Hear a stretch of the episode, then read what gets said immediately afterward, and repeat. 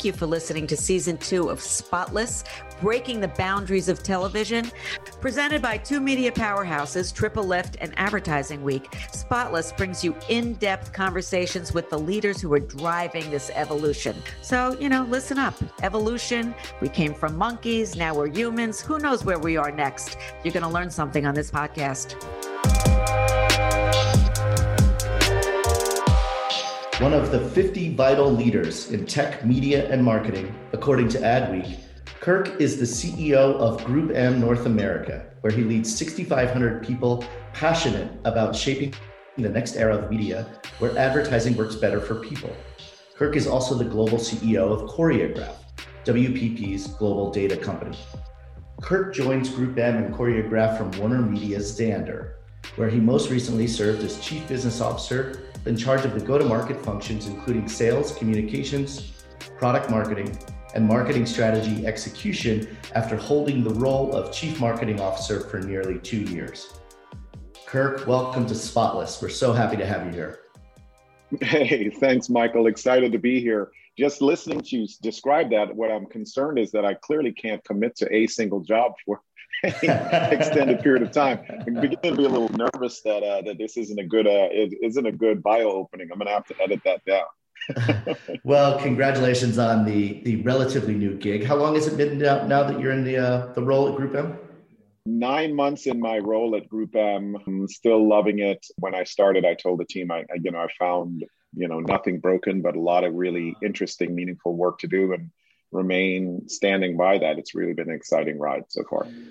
That's great, Kirk. Um, a, a, true hearty congratulations. And congratulations on the launch of Choreograph.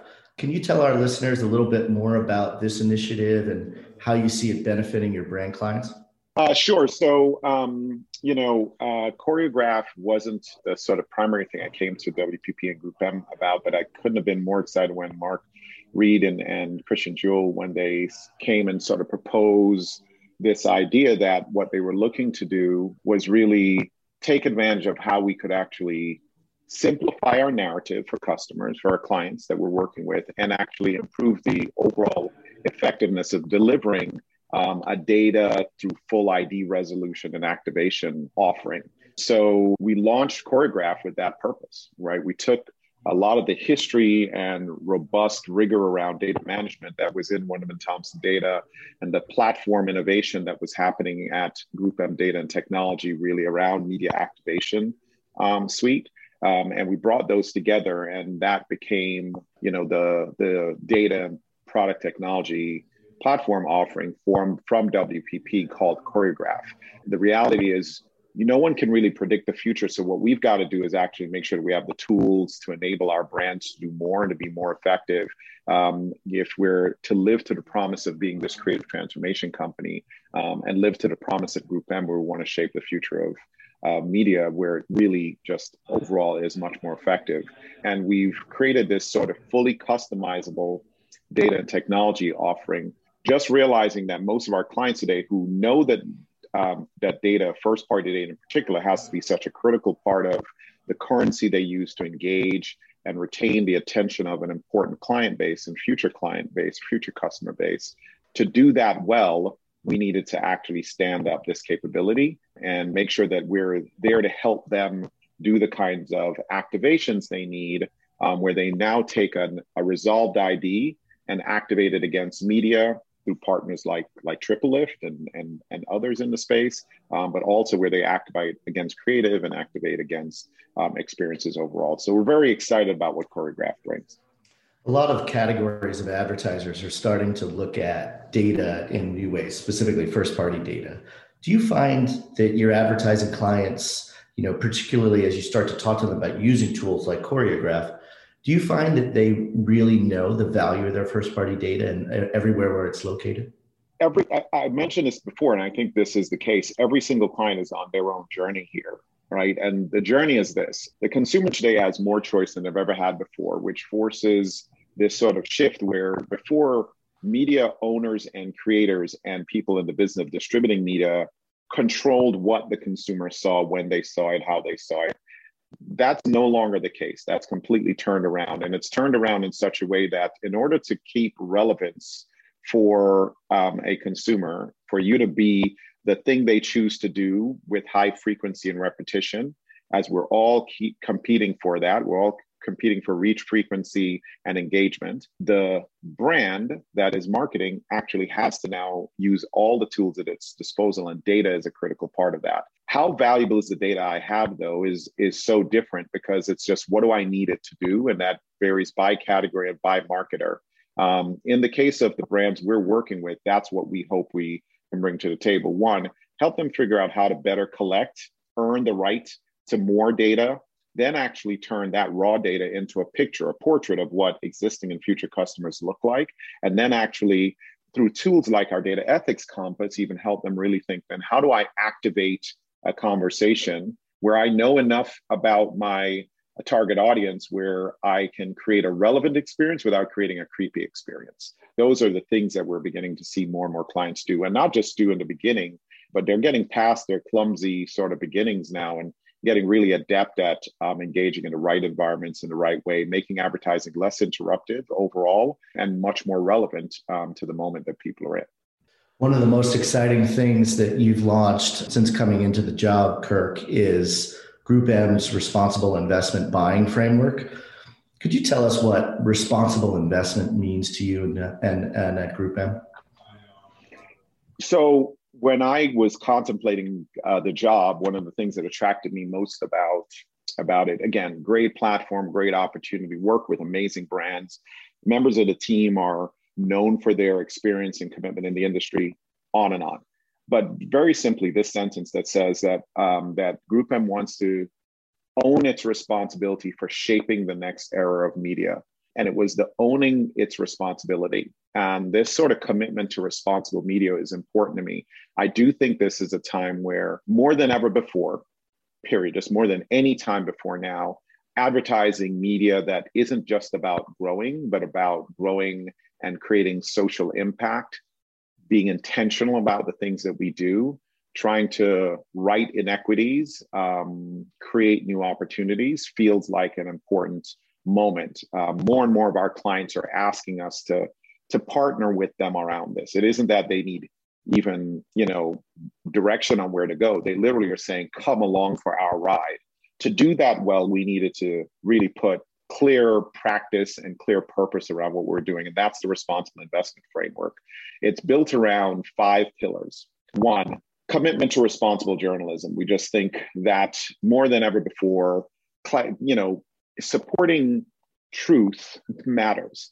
It needed to stand up and be committed to a, a, pillar around sustainability. This is not just, you know, it's not a, a unique to any country or region um, issue. This is a global issue, and we wanted to do that. We knew that it could; those two things could partner with work that had already been underway around data ethics, brand safety, and DEI. Um, we've built out and launched a data ethics compass brand safety. We've been a founder in the Global Alliance for Responsible Media, GARM, you know, back in 2014, 2015. These are big commitments we've made on the brand side. And then DEI was a really important topic now. Um, and under DEI, things like our new Majority Ready Coalition, Multicultural Marketplace, and most recently, me, the Media Inclusion um, uh, Media Inclusion Initiative, uh, are just examples of programs that now are building out underneath responsible investment. You know, with the Media Inclusion Initiative, this invitation to ask clients of ours to commit two plus percent of their investment towards not just targeted Black audiences, but ownership um, of Black, you know, owned uh, media companies are owned by Black um, founders and owners. That's expanding out to be uh, a commitment to diverse media ownership as well, as well as a diverse voices accelerator program where we are going to co-sponsor and support diverse creators. Um, all are to us meaningful things to do in addition to still growing our business. And we don't think having purpose behind our advertising compromises the fact that advertising is designed you know to drive um, growth for our clients we actually think it complements it and accelerates it so very excited about that. Well said, Kirk. It's an amazing initiative. I wonder if you might comment on how these kinds of initiatives coming from Group M and this leadership position you've taken in the marketplace, how that changes the conversation with your your publisher partners, and are you holding them to a new standard? Yeah, yeah, no, it it, it has. So, but in the best of ways, right? So, um, uh, a lot of I'll I'll give you the feedback we've gotten both from the clients who said, "Thanks for giving clarity and for catching up or partnering with what we were doing." Right. So while we launched a two per two percent pledge, two plus percent pledge, and the Diverse Voices Accelerator, it isn't that our clients were sitting around not doing things. A lot of them were doing things. They said, "Oh, great! now you've created a, a construct for it. Thanks a lot." That's on the brand side on the publisher side, they themselves were actually looking at really innovative ways to bring ideas to clients. So all we've done by launching the media inclusion initiative as long as well as other programs even like our multicultural marketplace we've allowed for greater more purpose driven dialogue to happen between our publishing partners and our clients. Ultimately you know the strength is in togetherness not as not in divisiveness. So what we believe has occurred is that um, uh, and again, if I call one of our publishing partners, I'm not going to be able to call them all, but you know, we've had them build out custom programs now to respond to um, clients who are saying, "Look, we're not just in the pledge, but we want to do something around diverse voices." And a lot of those partners have actually had programs to focus on that. Um, and those things are actually creating a, a really nice match right now. So it's been very well received on both our publisher side, like I said, as well as our client side. And, and we still think we're just in the beginning. Big focus popped up recently with one client that was looking at, you know, LGBTQ ownership. And, and you know, we hope to continue to have more and more announcements where we're showing now not just clients stepping up and partnering, but the this marriage of clients and publishers um, where what we're doing is just acting our role as sort of a bridge between those two connection points going forward. So more of that to come. Kirk, you're now nine months in the role, so you have been a CEO only during the pandemic times. I wonder if you might comment on how you're dealing with brand clients that have been challenged by the pandemic, like a business like Uber. Um, and what are some of the strategies to help them either accelerate change, pivot, or, or bring their business back to life? You know, I would say that the impact that uh, that most clients had last year was that all the things that they had been looking at as trends um, and thinking they were going to happen down the road, the big impact they had that literally in one week they had to figure out how to respond to those because what the pandemic really did, in my opinion, I think a few you've heard a few people share this, is it accelerated things that we thought were going to happen in five years accelerated in in in weeks and months, right? Um, even our consumer adoption of particular behaviors, like a heavier reliance on virtual experiences, like we're even doing now in this recording, um, as well as you know stronger commitments to e-commerce. Just from a consumer standpoint, grandparents figured out how to use video conferencing and FaceTime at a faster rate than we expected them to. So all of those things have happened. What our brands have really done is, um, all of them included, they've responded by becoming much more dynamic. Um, they've doubled down on the importance of, of their direct to consumer engagements um, where that is appropriate. And they've, uh, where they are B2B clients, they've doubled down on their flexibility and ability to work with their partners. Um, you know, to accommodate rapid changes, et cetera. So that's sort of been the patterns I've seen. And we've been glad we've been there again to keep up and partner with them through this. Um, their expectations of us really have been around, you know, flawless execution, improved delivery, um, so that we can raise the efficacy of their performance of their programs. And, you know, uh, I was one of the benefits over the course of the pandemic was there's less of a focus on efficiency. Like, don't, you know, don't doesn't have to be less cheaper, but it does need to work better. Um, so those have been some of the trends we've seen so far, and, and we're glad to have been uh, been there to partner in that way. How are you pushing uh, brands to, given that they've had to look at business in a new way, they're looking at new media. How do you push them to think about innovation in advertising, kind of coming out of the pandemic? Yeah, it's the right question. Again, I'm I'm not doing this to just hype the brands and hype the hype the things they do. I have to credit them. It's not that we're pushing them. Oftentimes, what we have to do is meet them where they are because they are identifying it as well. I'll give you a great example. So our data ethics compass, you know, that was a partnership with Unilever. Like now the tool is there available for all our clients, but the push came from our client there who specifically said, look, it isn't just about using the data. I want to use the data in a way that does not disrupt or um, uh, potentially compromise a relationship. That's important to me. Um, and we thought about the fact that, you know, why don't we have a, you know, almost a scoring system for when to use data and how to use data, not just if you can use data.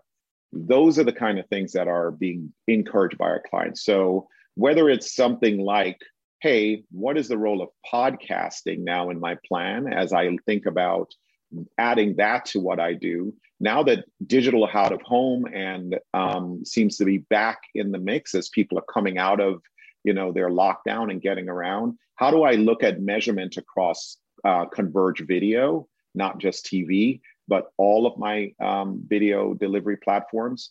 Oftentimes, it isn't that we're pushing the clients to do something new as much as we're helping them actually understand how to measure it and to activate the thing that they want to get activated appropriately. So um, uh, I see the innovation coming mostly from just clients who have really developed a much more intimate understanding of their customer and context um, realizing that they have to catch up to more real time moments and wanting to actually create through us an ability to be much more flex- flexible and responsive. And, and, and we've been doing that well. You mentioned podcasting, the reemergence of digital out of home. You know, this uh, uh, podcast, ultimately, Kirk, is about the future of television. And I wonder if you might comment on you know this conversion that we've seen consumer conversion that we've seen towards streaming during the pandemic you know how um, vital right as our streaming platforms to the media mix going forward the consumer is controlling when where they engage uh, i would say there's also a trend towards um, i heard the term described as um, you know sort of like uh, background listening where because we are spending more time in home there the idea of putting on some media in the background uh, using it as something to sort of stimulate your senses while you do more things in your in your location a location that has actually served as office rest and entertainment for the last 16 months and going forward because we now know it can work in multiple dimensions. It's not just where i sleep. It is someplace that i can also do entertainment um, both for myself and now others and i can do work for myself and others. What does it mean to actually support that environment with with other signals? Media is being consumed differently in that regard. So since i can stream i can control when where and how more importantly i can also put on different types of sound and or video to add to my environment including i'm cooking but while i'm cooking why not listen to a podcast? And the podcast doesn't have to be on cooking. The podcast can be about you know about balance. The what podcast can be about um, parenting or or management.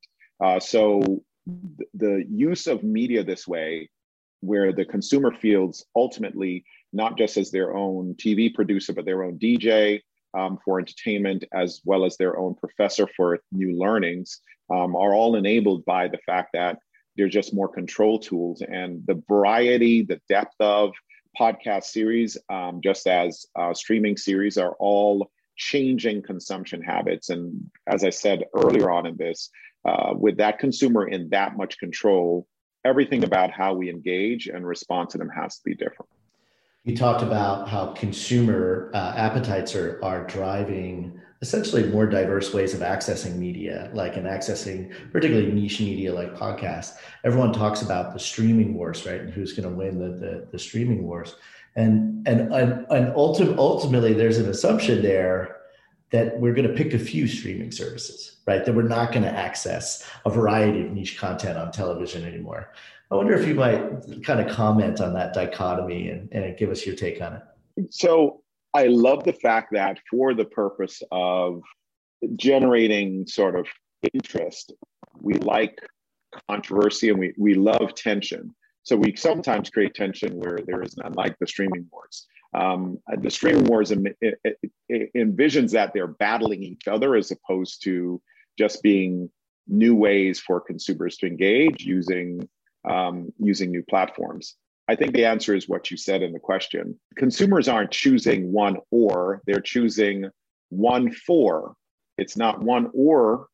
I'm choosing one for myself and my kids. I'm choosing one because it is more for me to consume content that I think I want to consume. I'm choosing it because I, I clearly like this particular genre of coverage. Um, but I want that, and I also want this other one. I'm choosing one because it's where I buy everything else and it comes along for the ride. So that gives me access, or one is the platform of, of technology I use in my home.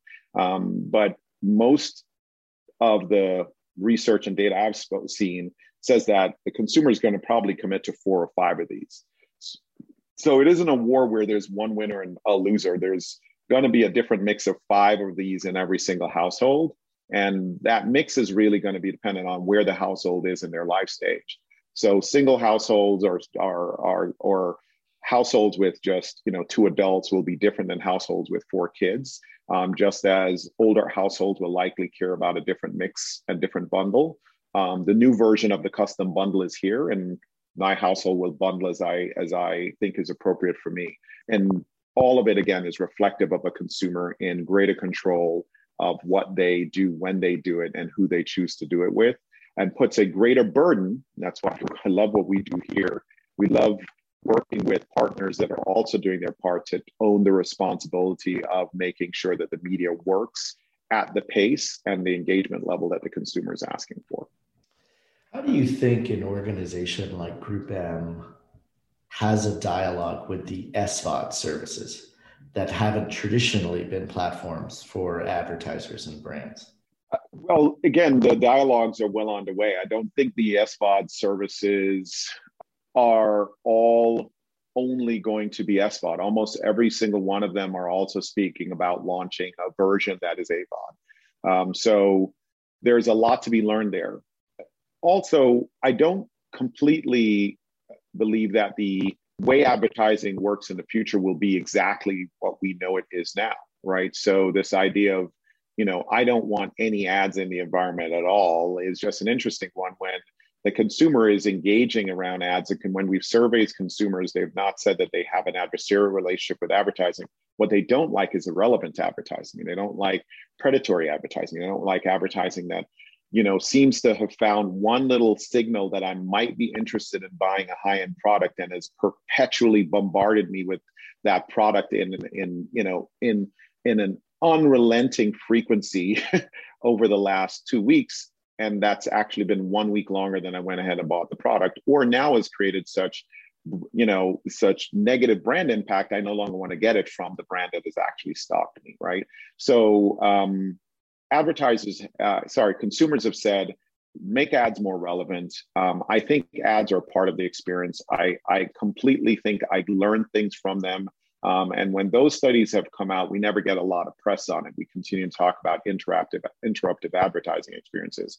Um, I think somewhere in the middle of reduced ad loads, more innovation-led engagement. We one of the big priorities we've put in place um, is that uh, we've committed to um, this team called our Creative Labs, taking big ideas that really help brands um, use creative to change the overall consumer experience um, this is what I think is some of where you're going to see innovation take place, even in in SVOD, right? Um, and then really not just doing it just in one dimension, but really starting to do things that involve applications like AR and VR that increase things like commerce and shoppability. I mean, there's so much more to do in these environments. I think the debate over SVOD, AVOD is going to be resolved here fairly quickly. Consumers are not allergic to ads. They really are not. They're allergic to a thoughtless ad experience or an interruptive ad experience. And I think we're getting those things right. That's what we're committed to doing. When you look across the Group M portfolio, obviously there's some some really big brands and there's some emerging brands. Um, how are you talking differently to some of the companies like Nestle uh, versus smaller, lesser known brands when it comes to innovation in advertising? Yeah. So uh, the the framing of the question is, um, I understand it, but it isn't the way we think about it, right? So I, I don't necessarily think about um, other brands when I'm working with Nestle, nor do I think about Nestle when I'm thinking about other brands as much as as we as I said before. For, for us to be very effective at doing what we do, I've got to meet Nestle where they are or Uber where they are, both in terms of, hey, what do, what do you have as first party data? What do you want to do with it? What are the ways you want to have your conversations with your clients? Um, let's tell you what we see as best practices around those, and then let's give you some strategic advice as to how to do that engagement going forward. Um, here are the trends we see because your audience for Nestle is not exactly the audience for Uber, or based on your size, and probably is more driven by your category, what your service or product offering is. So, based on those things, we are building a custom strategy that, again, you know, sometimes starts with data, sometimes just starts with with with with media planning and buying.